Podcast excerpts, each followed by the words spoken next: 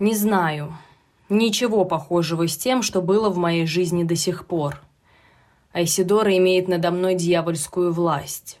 Когда я ухожу, то думаю, что никогда больше не вернусь, а на завтра или послезавтра я возвращаюсь. Мне часто кажется, что я ее ненавижу. Она чужая. Понимаешь? Совсем чужая. На что мне она? Что я ей? Мои стихи? Мое имя? Ведь я Есенин. Я люблю Россию, коров, крестьян, деревню. А она любит греческие вазы.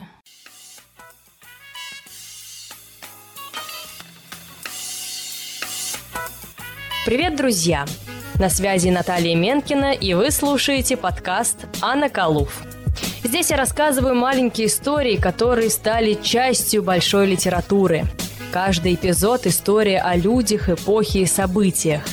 Все, что произошло когда-то в жизни писателей, нашло отражение в русской литературе, а мы, читатели, стали большой ее частью. Подписывайтесь на Анну Калуф в социальных сетях Инстаграм, запрещенная в России, Телеграм и во Вконтакте. Вы также сможете поддержать подкаст на сервисе Вакадонат и на платформе Бусти. Подкаст развивается благодаря вашей поддержке.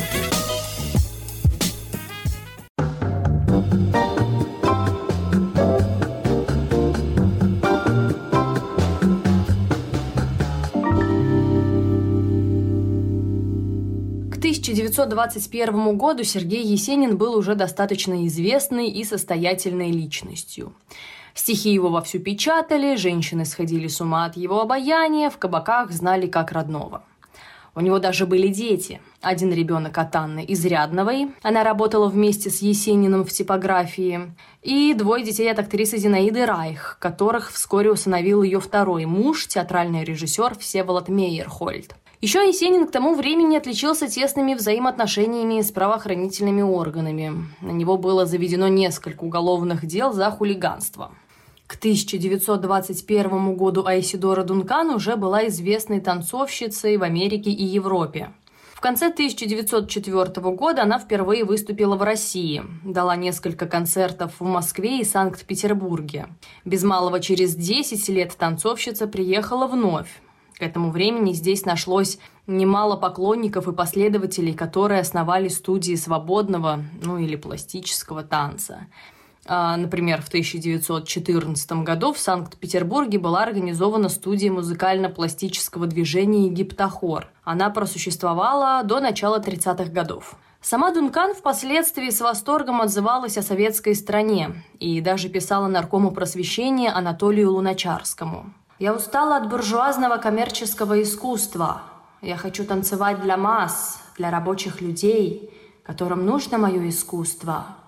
В ответ Луначарский предложил Айседоре Дункан приехать в Россию и основать свою школу танца, естественно, оказав американке финансовую поддержку. Танцовщица ехала в Советский Союз с большими надеждами и планами. Пока пароход уходил на север, я оглядывалась с презрением и жалостью на все старые установления и обычаи буржуазной Европы, которые я покидала. Отныне я буду лишь товарищем среди товарищей. Я выработаю обширный план работы для этого поколения человечества. Прощай неравенство, несправедливость и животная грубость старого мира, сделавшего мою школу несбыточной. И она действительно была товарищем среди товарищей и наравне со всеми. У нее, как и у всех, не было отопления, зато был постоянный голод. Кстати, большую часть средств на финансирование школы ей пришлось искать самой. Но так и быть, полосканию советских устоев я посвящу как-нибудь отдельный выпуск. Сейчас будет история любви, если, конечно, это можно так назвать. Осенью того же тысяча девятьсот двадцать первого года у художника Георгия Якулова была вечеринка, куда кого только не позвали. Но главной звездой вечера была Айседора, которая появилась очень поздно, но очень эффектно. В первом часу ночи приехала Дункан. Красные, мягкие складками льющийся хитон, красные с отблеском меди волосы, большое тело, ступающее легко и мягко. Она обвела комнату глазами, похожими на блюдца из синего фаянса, и остановила их на Есенине. Маленький нежный рот ему улыбнулся. Изодора легла на диван, а Есенин у ее ног. Она окунула руку в его кудри и сказала: «Золотая голова». К сожалению, это единственное, что понимал Есенин при общении с Дункан. Она очень плохо говорила по-русски, знала буквально пару фраз, а он не имел никакого представления об английском языке. Но это им не мешало. Пока что. Как и не была препятствием разница в возрасте. Ей было сорок четыре, а ему двадцать шесть. В ту же ночь на вечеринке у Якулова они сблизились настолько, что на следующий день Есенин собрал свои манатки и поселился у новой возлюбленной в доме на Причистенке. Съехал он в тот момент от Галины Бениславской, которая была страшно влюблена в Есенина. Настолько, что после его ухода у нее случился нервный срыв. Но поэту было не до этого, у него была любовь. Он стал жить с Исидорой, а в мае тысяча девятьсот двадцать второго года они поженились. По словам переводчика-танцовщицы, она поменяла дату в паспорте, чтобы разница в возрасте не сильно бросалась в глаза. Напомню, Исидора была старше Есенина почти на восемнадцать лет. Но в паспорте эту пропасть сократили до девяти. Из ЗАГСа супруги вышли с двойной фамилией – Дункан-Есенины. В квартире Исидоры сразу же образовалось собрание поэтов и маженистов. Есенин стал самым известным среди них, так как крутил роман не с кем-то, а с американкой, да еще и которая ему в матери годится. Однако Дункан сама не вызывала у него трепетных чувств. Есенин-то, собственно, влюбился не в нее, а в ее славу. Ему было лестно ходить с ней под руку по Москве, появляться в кафе поэтов, на концертах, на театральных премьерах и на различных мероприятиях. Он слышал, как за спинами шепчутся: «Дункан, Есенин, Есенин, Дункан». Однако за спиной говорили-то далеко не слова восторга. К тому же общество, мягко говоря, посмеивалось над их отношениями. «Знаете ли, друзья мои, а ведь это довольно неэстетическое зрелище. Груди висят, живот волнуется. Ох, пора, Струшенцы, и кончать это занятие». «Дуся, ты абсолютно прав. Я бы на месте Луначарского позволил бабушке в этом босоногом виде только в сандуновских банях кувыркаться». По воспоминаниям Анатолия Мариенгофа, такое они с Есениным однажды слышали в ложе театра. На поэта было страшно взглянуть в тот момент. Он скрипел зубами на весь зрительный зал. И всю свою злость он начал вываливать на Исидору. «Брось задницей вертеть! Ведь старуха! Сядь! Лучше я буду стихи читать!» Такое нередко мог себе позволить поэт сказать Дункан в обществе. Она послушно садилась, потому что с Есениным Исидора потеряла всю свою гордость. Вскоре супругам предстояла поездка за границу. Исидора Дункан поняла, что стать знаменитой в Советском Союзе у нее не получится, и содержать школу без дополнительного финансирования достаточно затруднительно. Поэтому были организованы гастроли по Америке и Европе.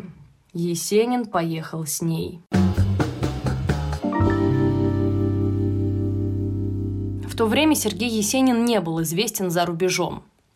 А приехав туда, он вовсе стал зваться муж Исидоры Дункан. Тем более теперь он оказался не на своей территории. Дункан изъяснялась на своем родном языке, а Есенин не знал по-английски ни слова. «На углу газетчика, на каждой газете моя физиономия. У меня даже сердце ёкнуло. Вот это слава! Через океан дошло. Купил у него добрый десяток газет, мчусь домой, прошу кого-то перевести. Мне и переводят. Есенин, русский мужик, муж знаменитый, несравненный, очаровательной танцовщицы Исидоры Дункан, бессмертный танец которой...» и т.д. и т.п. Злость меня такая взяла, что я эту газету на мелкие куски задрал и долго потом успокоиться не мог.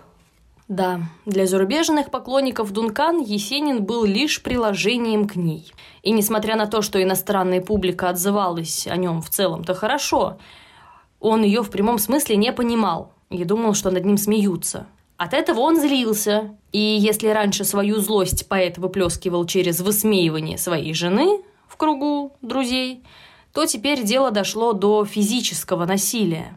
Да, он поднимал руку на Исидору и утверждал, что ей нравится. «Банкет, нас чествуют, речи, звон бокалов. Сережа берет мою руку, его пальцы, как железные клещи. Изодора, домой! Я никогда не противоречила. Мы немедленно уезжали, ни с того, ни с сего. А как только мы входили в свой номер, я еще в шляпе, в манто, он хватал меня за горло, как мавр, и начинал душить. Правду, правду, что они говорили? Что говорила обо мне твоя американская сволочь? Я хриплю, уже хриплю. Хорошо говорили, хорошо, очень хорошо. Но он никогда не верил. Ах, это был такой ужас, такое несчастье. И все же поэт отхватил свою славу. Но не стихами, а поведением. Первый скандал с участием Есенина описывал Иван Соколов-Микитов в книге «Давние встречи». Согласно его воспоминаниям, Есенин и Дункан сидели в немецком кафе, где собралась разношерстная публика. Вдруг кто-то запел «Интернационал», и большая часть народа начала свистеть. К негодованию многих Есенин взобрался на стол и начал читать свои стихи. После этого к супружеской паре стали относиться с осторожностью и тщательно проверяли на границах. Ну вот так, например, осенью тысяча девятьсот двадцать второго они приплыли в Нью-Йорк и не смогли сойти на берег. Миграционная служба заподозрила супругов в агитации в пользу советской власти. Только благодаря хлопотам друзей Айседора Дункан было выдано разрешение на въезд. Но это еще не все. В то же время в Америке действовал сухой закон – запрет на производство и продажу алкоголя. Однако наш гражданин-поэт достаточно плохо справлялся с ударами судьбы на чужбине, поэтому выпивку находил даже там, где ее на первый взгляд не было. В статье «Есенин в Америке» автор Вениамин Левин описывал следующую сцену. Есенин был в мрачном настроении. Изодора это заметила и постаралась освободиться от рук нескольких мужчин, налегавших на нее. Она придвинулась к нему и очень мило оттерла от него рошель. А он разгорался под влиянием уже вина. И вдруг он, упорно смотревший на легкое платье Изодоры, схватил ее так, что ткань затрещала и с матерной бранью не отпускал.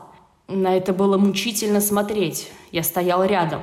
Еще момент, и он разорвет ткань, и совершится какое-то непоправимое оскорбление женщины в нашем присутствии, в моем присутствии.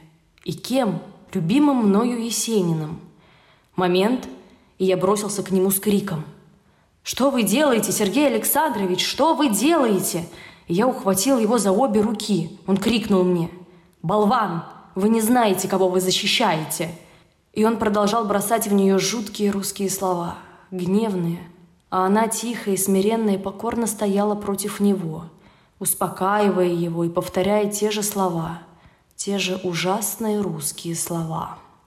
На следующий день в американских газетах появились статьи о скандале, который произошел по вине Есенина. Его представили как поэта-большевика, избивавшего свою жену-американку, знаменитую танцовщицу Дункан.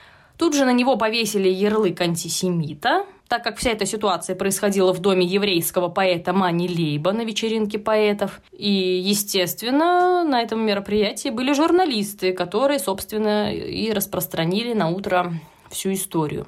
Уже в феврале двадцать третьего года Дункан и Есенин приплыли обратно в Европу. И буквально через несколько дней после прибытия поэт устроил разгром в парижском отеле. Это и другие выходки также не смогли пройти мимо газет. Например, корреспондент «Чикаго Трибьюн» писал: «Ряд проживающих в Париже известных россиян, ставших беженцами после прихода большевиков к власти, передали в газеты открытое письмо, в котором потребовали, чтобы полиция вынудила Сержа Есенина покинуть Париж. Недавно поэт устроил скандал на Монмартре, оскорбив двух бывших дворян, работающих официантами. Протест поддержали ряд газет, но никто не призывает к высылке Айседоры Дункан». Сама Айседора была подавлена и поведением мужа, и отношением к ней. Он не стеснялся оскорблять ее на людях, хватал за руки, не раз бил. Причем результаты его драк в прямом смысле отражались на лице Айседоры. Есенин говорил, что ее танцы сплошная чушь, о которых после ее смерти никто не вспомнит. А она плакала и умоляла так не говорить. Айседора вызывала полицию, чтобы как-то усмирить пьяного Есенина. Но эффект был краткосрочный. На следующий вечер все начиналось сначала. Она возилась с ним как с сыном. Кстати, здесь следует упомянуть важный момент. У Айседоры были дети, но они погибли в автокатастрофе еще в юном возрасте. Автомобиль, где находились Дердри и Патрик, упал в Сену. Через год после трагедии она вновь родила ребенка, но мальчик умер через пару часов после рождения. Она часто вспоминала о своих детях, а Есенин напоминал ей о сыне Патрике. Поэтому она сдерживала себя при нем и постоянно прощала. В августе тысяча девятьсот двадцать третьего супруги вернулись в Советский Союз. Через несколько дней Айседора уехала с гастролями уже без Есенина. Она выступала в Баку, Тифлисе, Батуми, Рязани, Тамбове и так каталась до осени. А потом снова уехала за границу и больше никогда не возвращалась. Вскоре ей пришла телеграмма. «Я люблю другую. Женат. Счастлив. Есенин». Речь шла о Галине Бениславской, девушке, у которой он жил до знакомства с Айседорой, и который вновь переехал сразу после возвращения в Союз. Нюанс был в том, что Есенин так и не женился на Бениславской. Но Айседора Дункан этого не знала. С тех пор их пути разошлись. После развода Есенин женился на поэтессе Надежде Вольпин, и в этом браке у него родился четвертый ребенок. А еще через несколько лет его супругой стала Софья Андреевна Толстая, внучка Льва Толстого. Этот брак стал последним. двадцать восьмого декабря тысяча девятьсот двадцать пятого года поэта нашли мертвым в пятом номере ленинградской гостиницы «Англитер». Эта новость не прошла мимо Дункан. Несколько дней спустя корреспондент нью-йоркской газеты Daily News в Ницце взял у танцовщицы интервью, в котором она высказалась о бывшем возлюбленном. «Америка однажды заплатит за то, как она со мной обращалась. Всю жизнь я была бескорыстной. А сейчас пресса смеется над смертью моего мужа. Серж был русским, а русские, когда выпьют, ломают мебель. Но покажите мне другого великого поэта, за исключением Гёте, который был бы без порока. Америка не понимала Сержа. Я не разводилась с ним, так как не выходила за него замуж. Если не считать советской схемы, которая самая лучшая, самая естественная. Я сильно оклеветанная женщина, но я чиста сердцем. Я пыталась спасти его от него самого. Теперь мир смеется, а я плачу». Через полтора года погибла и сама Айседора Дункан. Ее смерть была нелепой и трагической. Во время автомобильной поездки в Ницце шарф танцовщицы запутался в спице колеса и сломал ей шею. Смерть наступила мгновенно. Есенин оказался неправ. Ее танцы исполняют до сих пор. Меня зовут Наталья Менкина. Преодолевайте барьеры.